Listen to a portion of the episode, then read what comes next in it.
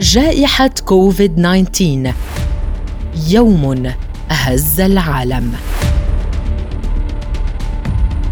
أعلنت منظمة الصحة العالمية رسمياً أن كوفيد 19 أصبح جائحة بعدما بدأت أعداد المصابين ترتفع وتنتشر في كل أنحاء آسيا وأوروبا. وفي ذاك الوقت تم تسجيل حوالي خمسة ألاف وفاة رسمياً في أنحاء العالم. وفي اليوم عينه أعلن الممثل توم هانكس أثناء وجوده في أستراليا لتصوير مشاهد لأحد الأفلام أنه أصيب بالفيروس ما عمق المخاوف من أن أحدا ليس بمأمن عن الوباء. وكانت الدفاعات الوحيدة ضد الفيروس وضع الكمامات والحد من تفاعل الناس مع بعضهم البعض. توقفت حركة الطيران وفرضت الحكومات قيودا مشددة على المواطنين.